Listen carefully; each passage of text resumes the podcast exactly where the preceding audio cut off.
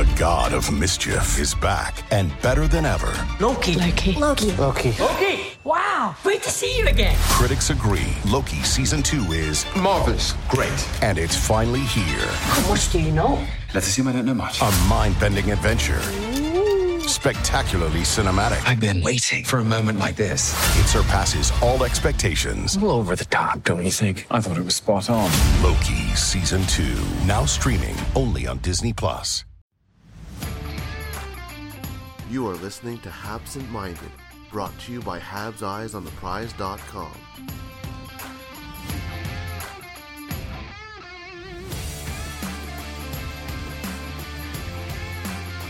Hello, welcome to Top 25 Under 25 while we're waiting for a uh, trade announcement as uh, Montreal is currently in the race to get Monahan from Calgary in order to facilitate the Nazem Kadri trade. Uh, interesting times, but we're going to stick with the top 25 under 25. It's me, Patrik Bexell, and I'm joined by Croatian Anton Rasegård. Yeah, exactly. Well, I, I, feel like I have so many nationalities in me now that, well, that sounds dirty, but that's not what I meant. Uh, no, but uh, yeah, I, I, keep moving around and uh, picking up a few new cultures just because I'm so money cultured, monocultured myself, being all Swedish. So, so I, from what I understand, you're part of like more or less the next uh, Game of Thrones because you're somewhere in Croatia where they shot half the movie, right? Or half yeah, well, I mean, they shot most of the series in Dubrovnik or, or around there, and I'm in up in, uh, in, up in the north in the capital Zagreb. So I haven't seen any uh, uh dragons or wildlings or uh, or anything like that yet. Just uh, a lot of yeah, a lot of Croatian people. And could it be because you're from the north? Yeah, maybe. Uh, you know, I'm I'm from the north, so uh, yeah. the winter is coming. Yeah, indeed it is. Uh, hopefully, because it's been like 30 degrees here in Sweden again, and we're joined by because we needed a you know a random Canadian guy. So Matt Drake joined us again. Yes, sir. Uh, we're gonna stick to these five before we get into the the, the actual top 25 and and the list that we're having uh, ready. Um, and it's 30 to 26 and we have some really good players on this list at that time right yeah we do okay. uh, citron bamse whatever you say over there but in sweden that means i'm the only one allowed to, to, to speak until i say those words again right uh, no jokes aside um, at 30 xavier Simoneau. and uh, the, the thing is in, with Hardy not around and he having him at 15, mm. it feels like I'm in the wrong because I didn't do uh, what David St-Louis used to do.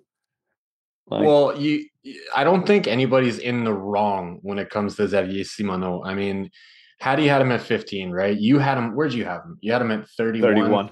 Um, I mean, Nathan had him at 43. So there's a big range on him, and there's there's a reason for that. It's it's hard to get. Re- I had him at 27 personally, just outside of my top 25, and I did see a lot of him this season, uh, playing for the Charlottetown Islanders because uh, I was scouting the queue as much as I possibly could, trying to post highlights and everything. I love his game. I mean, he has a very high motor, uh, constantly moving his feet. He's very quick. He's got a heavy wrister little bit undersized, which is part of the reason why he got passed over in the draft in the first place. And the Habs ended up being able to get him super late uh, as a re-entry into the draft. I mean, he could have potentially led the entire queue in scoring instead of Joshua Roy if he stayed healthy all year. He had, uh, I think, a little bit over two points per game or close to two points per game as his clip. So if he had stayed healthy, he might have challenged or might have even beaten Joshua Roy for the scoring lead in the league. Uh, he had a great season. Obviously, a little bit, he was an overager. So the, the difference there between him and Roy being that he's doing it as an older player in the league, which they tend to have better results offensively. Uh, but there's a lot to like about his game. I see him transitioning into a significant role at the Laval Rocket next year. And I think if he does well, he could be one of the first call ups. Uh, you know, if injuries or anything else happens with the Montreal Canadiens this season, uh, he's he's he's a good prospect. It's fortunate that he got passed over and that he was available for the Montreal Canadiens uh, to pick up with a late pick because he was a lot of fun to watch this year. He was a big part of a Charlottetown Islanders team that basically ran roughshod over the queue, and it's going to be interesting to see what he can do with the Laval Rocket. And we also have to remember that he's done it for two teams in the queue now because he was obviously the captain for Drummondville before. That Yep. was when he was drafted by, by the Canadians, and now he's shown it in a different environment as well. Um, it's obvious to make those comparisons to another late round pick who has gone on to do very well for Laval in Rafael Harvey Pinard, just by you know both being undersized, both being you know local guys, and and just being you know these guys that basically they are passed over in the draft a couple of times and then montreal takes a swing on them uh, you know very late uh, when they're around their 20th birthday and they end up you know getting an ahl deal at first and and we've seen where rhp has um, you know been able to even make his nhl debut at this point. So who knows what a year in laval or can do for uh, xavier simoneau. Obviously like it's always difficult when someone is five seven we don't know a lot of players making it very far in the North American leagues when you're that tiny uh, as a player. But you know, he's he like it's like Cole Caufield always says. He's always been this height, so he doesn't know anything else. He Mhm. doesn't know, uh, like he doesn't know how to play at a bigger size or something. This is the body he was born with, and he's going to do make the most out of it. Yeah, and he's like like you said, tiny. I mean, tiny is kind of in terms of height. I agree, but Yeah, he's a not- thick not dude. body-wise, Like, yeah.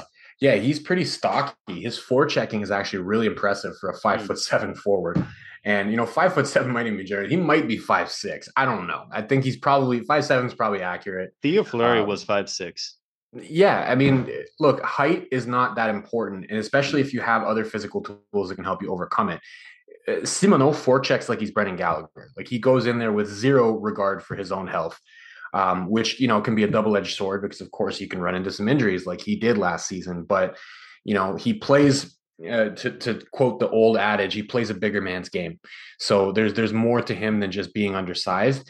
Uh, but but again, like you you look at the rankings on him, and he's it's all over the place from 15 all the way up to Mhm. 43. So it's it's tough to place him. And again, even myself as somebody who saw a lot of him last year, I had him just outside my top 25, which speaks to number one, the quality of our our, our pool this year, and number two, uh, the the fact that he's just tough to rank within that pool. So this is a big year for him. Uh, I I really think he's going to get a big role in Laval, and and we'll see what he can do there. Uh, like like you mentioned, Anton, he produced with Drummondville, and then he produced even better when he moved over to Charlottetown. So uh, th- this is a guy that we got to keep our eyes on next year in Laval.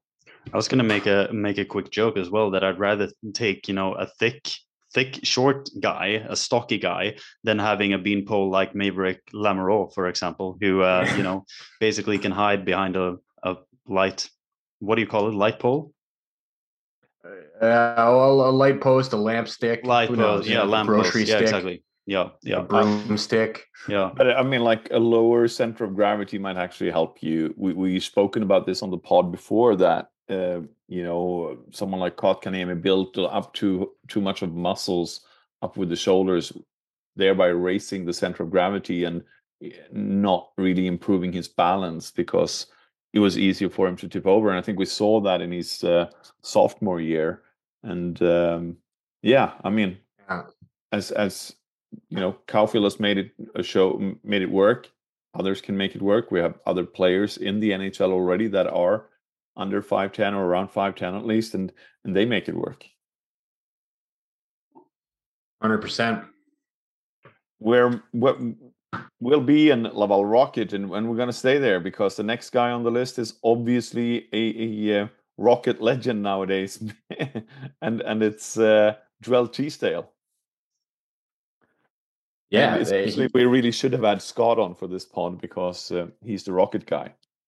Scott Scott would have been able to contribute a little bit more on Teasdale than myself. But I was gonna uh, say I'll- talking talking about stocky guys he's like 220 pounds and he's not even six foot Yeah, and look, I, I I guess I'll speak for Scott in this case. I was I think the only person who ranked him higher than Scott. I think Scott, yeah, Scott had him 26. I had him 24.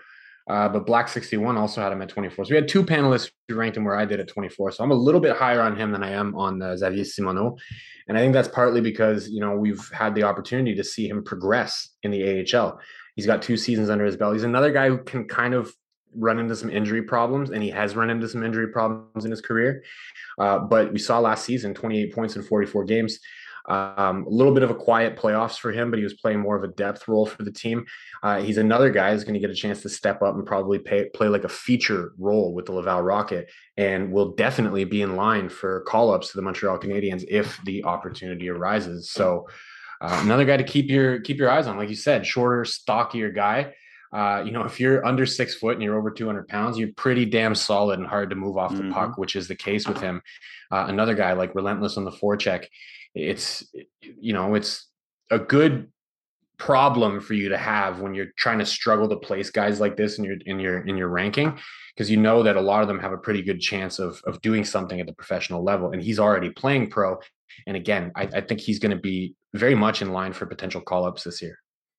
Yeah, it's interesting with him because um, obviously he had that really bad knee injury when he first arrived to Laval, and it's just it, it makes it even more of a sunshine story because obviously he was undrafted and coming into, yeah, I don't know if he was at development camp or how it was that you know he was first invited or something, but like he he just has taken you know the long the long road to get where he is today and now he's you know made an impact in the AHL and it's just it feels a lot better these days when the guys who will potentially receive call-ups this season or or even last season are not guys who are just like in Laval or even in in Hamilton before that for for the season you know AHL uh, groundhoppers or you know guys who just go around bounce around from uh, from club to club like a Matthew Pekka for example or or these guys um, Jake Lucchini and all those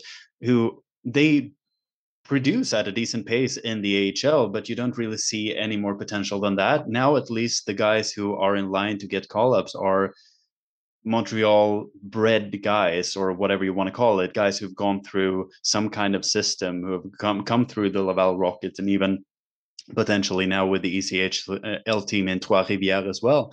It just it, it's a lot more sound developmentally in Montreal and and in the Canadiens um, franchise now than it was just five years ago. It also brings in like players like this might be part of a deal so you might actually lose them. These um, AHL lifers and and players that are on the verge of going to Europe, you you won't fetch anything for them. But but in in trades they might be able to sweeten a deal or something like that. So here comes this sort of um, thinking that we really should do. Who would you rather lose? And and Mm. Teasdale is up there that you want to keep. Yeah, I mean he's he's 23 now, so probably just like uh, Matt said with Simoneau, it will probably be a big season for for Teasdale. But there is at least the potential there. We've seen with just a Michael Pezzetta last season, you know what a what you can do in just one summer, basically go from basically being AHL depth to being an NHL regular, even if it was on a bad bad roster uh, in Montreal last season. So there will be opportunities for these guys to prove themselves, and and um, it it would be great to just see Joel Teasdale get a- a few chances, uh, you know, to play the NHL and just see what he can do. Because, like, I, I think he could fill a role on, you know, a fourth line in the NHL and, and do it quite well. Yeah. Indeed. You want to add to that, Matt, or shall we move on? I, I don't really have anything to add. I agree 100%. I think that's where you were like, especially for me, when I'm ranking somebody that's already in their 20s in terms of age, and I'm ranking in the 20s of my rankings. I'm looking for some of those guys, right? I want to put some of those guys in there that can be, you know, effective bottom six players for the Montreal Canadiens. And I agree 100%. He might be able to step up, play a fourth line role as early as this year. And, you know, that's something that I mean, you, you can always find those players on the open market, but finding them in house is always better than going out and trying to sign somebody a la Marc Bergevin uh, and end up overpaying for you know fourth line plugs. Indeed. And one guy that wasn't part of the Czech team because uh, he's overage, but fantastic uh, performance from the Czechs last night and Jan Mysak in particular, or well, not in particular because he, the, the Czech goalie there really stood on his head, but beating USA 4 to 2 in the quarterfinal of the World Juniors. Uh, but Jakub Dobeš has really is, is one of those giants that we like to talk about when we talk about you know goalies in the Montreal system. Um, really, really strong season at Ohio State and um, a point three. The Ohio State University. Important. I'm not going there. I, I, don't know why you say the Ohio State and then you say the Florida State or whatever it is down there, the, the, the U or whatever. Yeah, uh, that's Miami, but I don't know yeah, what you're getting at. Yeah.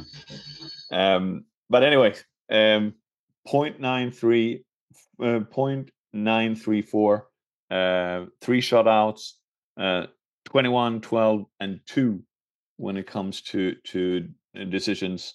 Uh, 35 games, fantastic season, really in in a good program as well. Mm. This is an interesting one because obviously Matt was the lowest on him, and I yeah. combined with Hattie, Hattie, who is obviously known of being a great talent evaluator and a great mind. We were the highest on him, having him at 19. So, uh, Matt, what do you want to say to explain yourself?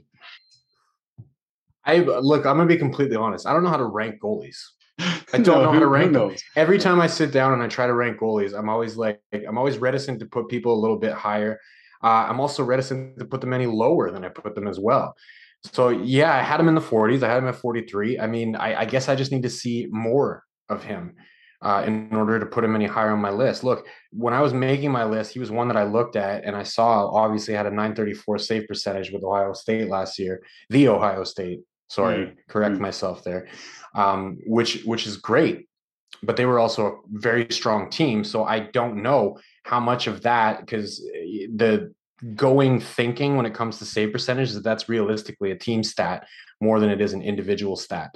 So for me, I guess I need to see more. I tell you though, when I made my list, it's one where I looked at and I'm like, I have no problem bumping him up 15 spots next season if I see more from him, maybe even higher.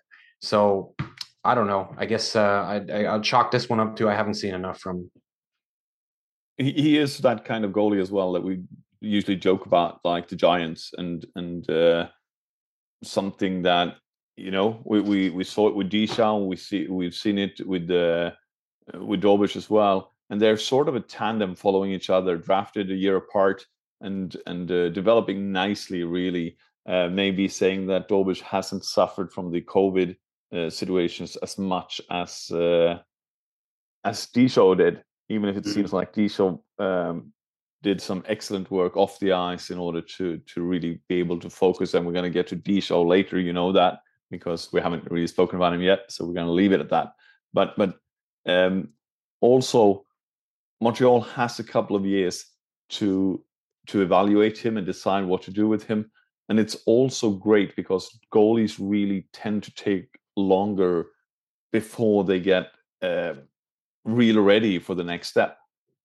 Yeah, it's fascinating to just think of Henrik Lundqvist, for example, um, taking a Swedish example, a guy who re- did really well in Sweden, but he was o- he had only played in Sweden until he was like 25, and then he went over to the New York Rangers and became became king of the king of uh, you know the Big Apple. So, um, Jakub Dobeš, 21 years old at this point, uh, drafted in 2020 um, and you know solid development. I was gonna say like he's almost too small to be selected as a Habs goalie because he's only like six four, and all the other ones are like six five, six six, six seven monsters. So uh, no, but it, it just I think even if uh, the Ohio State University have a strong team and everything, it just it doesn't mean anything if if they don't have a goalie saving the shots, right? So like having a 934 save percentage in the NCAA is still strong. And, and we've seen Cayden Primeau do it really well for, for a strong friend. You can't call it franchise, but uh, for, for a strong college team in the past and going on to play decently in the AHL and, and maybe not so decently at all times in the NHL yet, but the future is still ahead of him. And, and as you say, Pat, um, you still have like three years left to evaluate him. So if he continues on, down this road, I I can easily see him slot into the Hab system um, once we have you know a declining declining carey price and and you know going away and we need some more young depth coming into the AHL and ECHL team uh, two years from now or so. Also playing for the Ohio State um, you play against the University of Minnesota, you play against Michigan, you play against uh, Wisconsin, and and the Penn State, just because. No, no, no, Uh, but but uh, you, you you I mean like these are quality programs as well. It's not like you, you beating up some some crazy program that you never heard about. These are you know strong program in hockey as well. Uh, speaking of speaking of uh, you know speaking of uh, that conference, we're moving on now to uh, Ty Smilanic, right? Yep. Who just transferred from Quinnipiac University to um, to uh, Oh. Wisconsin. Indeed. And uh, who uh, Pat Pat was a low vote on him too at 39. Look, I was I was kind of lower on him too at 34. Yeah. I mean, I honestly started trying to take a look at him after we got him from Florida. Because Mm. I was like, what's what's the deal with him? I mean, obviously the Florida trade was, you know, a slam dunk for Montreal one way or the other, right? You got first round pick. Well, uh, you, you did lose Ben Chiarot, so Yeah, like, we- it wasn't quite a slam dunk. You lost Ben Chiarot, but what, what did he do for Florida in the playoffs, right? Not a whole lot. So this ended up being pretty much a slam dunk for Montreal. But we got him as high as 18 on Nathan's ballot as well. So it's kind of all over the place on him. I think he's another one that's kind of tough to get a, a read on. And my ranking has nothing to do with me saying he's a bad player. But for me, especially with NCAA players, I'm looking for progression, right? He went from 21 points in 29 games with Quinnipiac up to 23 points in 41 games. So he's scoring at a lower clip, right? Also, obviously, um, he's moving to the University of Wisconsin, as Pat mentioned. So this is a big year for him. Again, if he goes to Wisconsin and ends up with a monster year, I, I might be inclined to bump him up significantly on next year's list. But again, especially with NCAA players, I'm looking for that progression, right? Didn't see that from him year over year in the NCAA. So for me, bumping him up any higher than I put him, I, I just couldn't do it. For me, it's also the fact that you know, as you mentioned, the trajectory of, of his play doesn't seem to fit in in Quinnipiac. Uh, but also, he's Mm. in his third year. He's two years of eligibility left. So, so that's a you know you can't really evaluate him for that long. Second, what I mean, everyone know that you know it was going to be a first for for um, uh, Gerard, and and the rest was just add-ons in a bit and and something that Montreal, you know, Florida wanted to get rid of in many ways. Um, that that's how I feel, and uh, But you also wonder, right? Like if if we went after a more blue chip prospect from Florida, would it have been a first round pick? Yeah. And I think for Montreal, like you're better off. Okay, well, let's take the more project guy who's still got a couple years left in the NCAA instead of saying, well, we want to go after your best possible prospect and then end up turning that draft pick into a second or a third rounder instead of the first. yeah, but Especially it's the those same. 2020, you- you- 2023 unprotected first is what they got too. So, I mean, I, I think that trade's a slam dunk. And if Ty Smilanic works out, it's an even more. Yeah, but they dunk. got Heineman as well, and I'm not sold on either of them, as you know. But but I mean, Yeah. like it's it's. We'll you get know, we'll you- get to Heineman, Well, oh, right? I think you and the low basically- ones there too. Yeah, I- I was gonna say, I but- can continue. Yeah. no, but I think that that the fact is that you know there is a reason that Florida parts with them as well. I, I don't think you can count like that because obviously all well, of these. when it comes it- to the list, you have to sort of. Well, yeah, yeah, sure, sure, like- sure, yeah, sure. But I, I'm just thinking, like, if you look at all the trades that Montreal did, you know, getting basically first round talent, they they traded. Um, so they, they traded Artturi Lehkonen and got Justin Barron, a former first round pick, a late first round pick, and and a second, right? Um, so that's basically a one and a two for uh, for Lehkonen. Then you trade um, Ben Chiarot and you get a first round pick and Ty Smilanic, who was supposed to be, he was ranked as a second rounder in 2020. So, like, basically, you get a first and a second there, but you just flip them over. So, you get the first round pick in the draft, and then you get the second rounder prospect wise. Even if it was drafted in the middle of the third round, he was supposed to go higher than that. Emil Heineman, the same thing. Like, you get the first round pick for Tyler Toffoli, and then you get Heinemann as a second round value prospect. It just feels like they wanted like they, they were kind of thinking in that spectrum getting a first and a second and they could just basically flip the switch if it was a first round pick they liked or a first round value prospect that they liked more.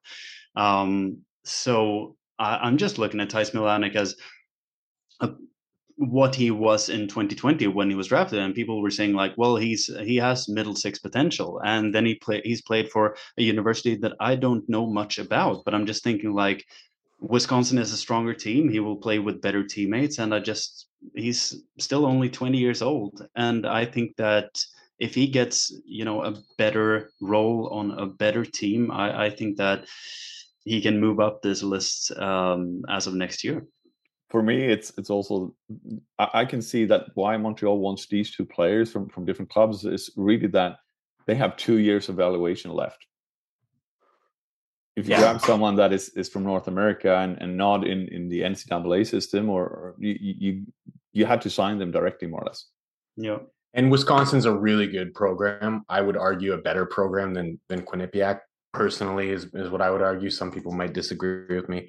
Um, but he's going from a good program to what I would call a better program. And I, I think w- with a couple more years of NCAA, I mean, there's again, there's still room for improvement. And he's also going somewhere that is going to be able to prioritize that improvement. So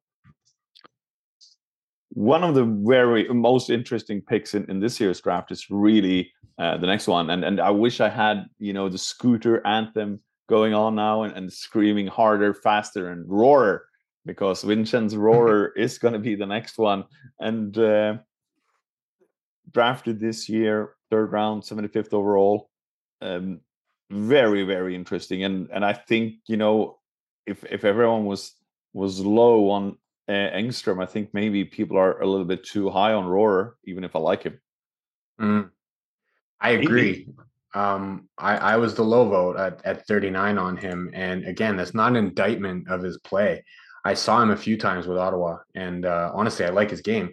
My my concern with him, and I'm I'm not a guy who really prioritizes size, right? You'll you'll see that later in my rankings that I've got, you know, some smaller players very high on the list. But my, my issue with him is that he really likes to get physical and play a more physical game, and his size is going to be a problem with that. It it will. He, he skates very well. He's good in transition uh, and he's quite good defensively as well. But just the way that he likes to play, it's it's going to be tough for him to do that at the professional level with his size. He's going to need to put on some significant muscle in order to be able to continue to do that. And then what impact will that have on your skating? So I mean, I had him at 39. Um, but again, another player, yet again, where I'll be super happy to bump him up on my list if I end up being wrong about him. I was gonna say, like, I mean, I, I, think you're forgetting one thing there. He was one of the youngest available prospects in the entire mm-hmm. draft. He's born in September 2004. He hasn't even turned 18 yet. So, mm-hmm. like, even if he is listed at 168 pounds at Elite Prospects, there is still significant time for him to grow into, you know, a bigger body and and adapt his skating to that. And I, I remember writing the um, writing the getting to know profile on him after the draft and uh, coaches and teammates and everyone just raved about his um, just the physicality of his game the, the intensity basically of his game that that he never quit on anything and you just you start to get these uh, small like uh, you know Lehkonen feelings or whatever. You just uh, you know an intense guy that you could basically put in all over your lineup, and he will make your your line better. And taking swing at a player like that in the third round, in the middle of the third round, sounds great. He also like he's only been one season in the in the OHL. We don't know what um, what he will be up to for next season. He's been developed, even if he's Austrian, he's been developed in Switzerland, and he's close friends with Marco Rossi, who was also drafted by the Ottawa 67s. Um, so he's followed the path of Marco Rossi, but no, I, I just I, I think that he could be a really interesting ad, and I I very he, he's a player that I think will only become better as you know he grows into the OHL system for for the upcoming years. Yeah, and I hope I hope you're right. I really do. I hope I'm wrong and you're right. Um, I don't rank like you know, especially in the 30s, right? I'm not putting people in the 30s because I think they can never make it. It's I'm being conservative, right? Ideally, especially when I'm looking at you know uh, CHL players in general, regardless whether it's the WHL, the O, or the Q uh, I'm looking for hopefully, you know, that you can hit that point per game clip, especially if you're a scoring forward.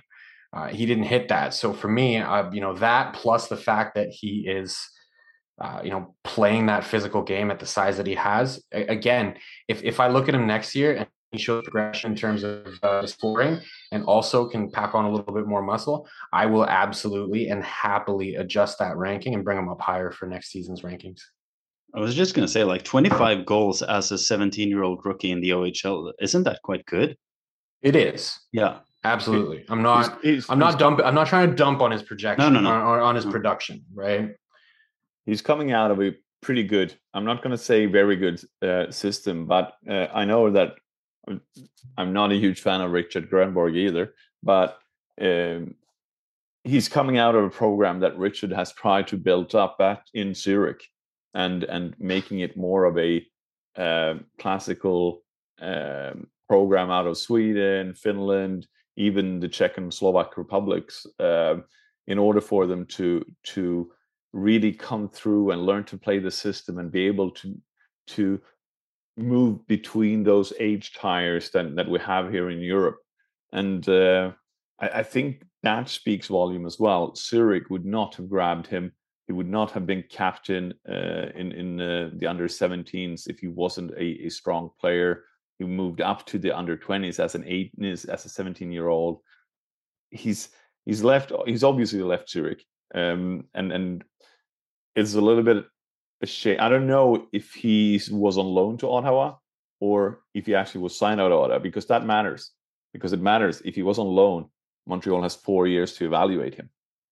No, I don't think he was on loan. I think Oh. he uh, came over Yeah. in the import draft and Yeah. Yeah. um, made that decision to come But but over there, sometimes so- I mean, like we know that Which- uh, Rasmus Sandin out of uh, Toronto was on loan from the Soo or to the Soo from Rug- Rögle. He counts Yeah. as European, so that's what I'm like. I don't. I'm I'm I'm not too familiar with the with the decisions here, but I mean, well, I, No, I he, like he committed. He committed to the club, so like Yeah. he's Yeah. he's signed to the OHL. It's like Yeah. Jan Mysak. It's the same thing. All right, yeah. which I wonder if he did that because he wanted more time to grow into his frame and play against juniors instead of eventually having to go and play against men. Right? If that's the case, I think it's a super smart move. Right? I think it's yourself also the Marco opportunity Rossi to play against. influencing that.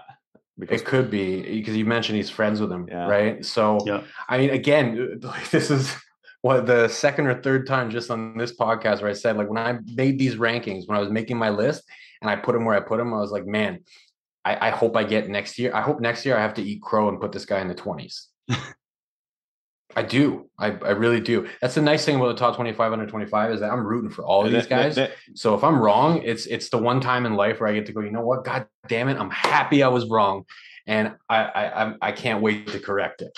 next just year we're like- gonna have like 60 names on the list anyway, so it's fine. Yeah, I was gonna say it's just like when Matt do bottom six minutes and you know criticize the management and everything. He hopes he's wrong, but No, I'm never wrong about that. I'm No, always you're the 100% bang on about that.